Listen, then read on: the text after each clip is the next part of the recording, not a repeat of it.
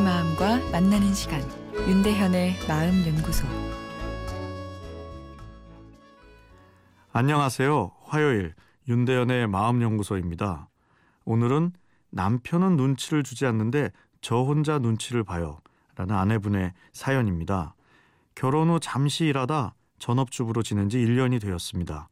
그동안 임신과 유산을 겪으면서 몸이 힘들었던 저는 운동을 꾸준히 나가는 것만으로 만족하며 지냈습니다. 그런데 얼마 전 어, 남편이 제가 좀 더 생산적인 일을 했으면 좋겠다. 아, 이런 이야기를 했는데요.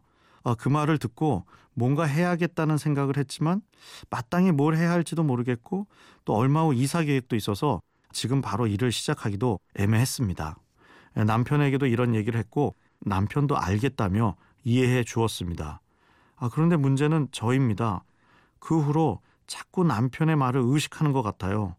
집에서 가만히 있으면 뭔가 해야 하는데 싶고 뭔가 할 때는 남편이 한심하게 생각하는 일인지 신경 쓰이고 뭘 하든 마음이 편치 않습니다. 남편은 정말 아무런 눈치를 주지 않는데도 말이죠.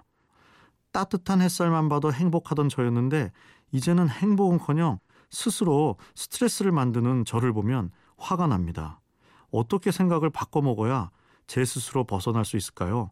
힘드네요. 도무지 잠을 이루지 못하는 불면증으로 고생하는 분도 강의를 들으려고 하면 잠이 쏟아진다 합니다. 우리 뇌가 논리적으로만 작동한다면 이런 일이 없을 텐데 말이죠.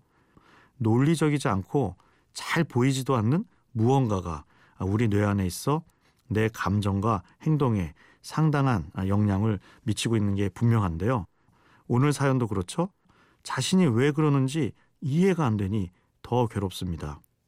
따뜻한 햇살만 봐도 행복할 수 있는 마음은 최고의 마음 상태입니다.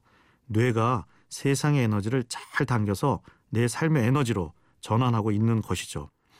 그런데 남편의 툭 던진 말 한마디가 나쁜 뜻으로 던진 것도 아닌데 나를 불행하게 만들고 있습니다.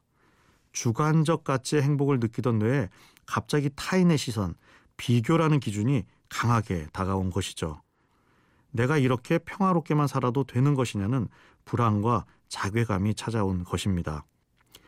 때로는 말 한마디에 이런 큰 영향을 받을 수 있는 것이 우리 마음입니다. 내일 이어서 말씀드리겠습니다.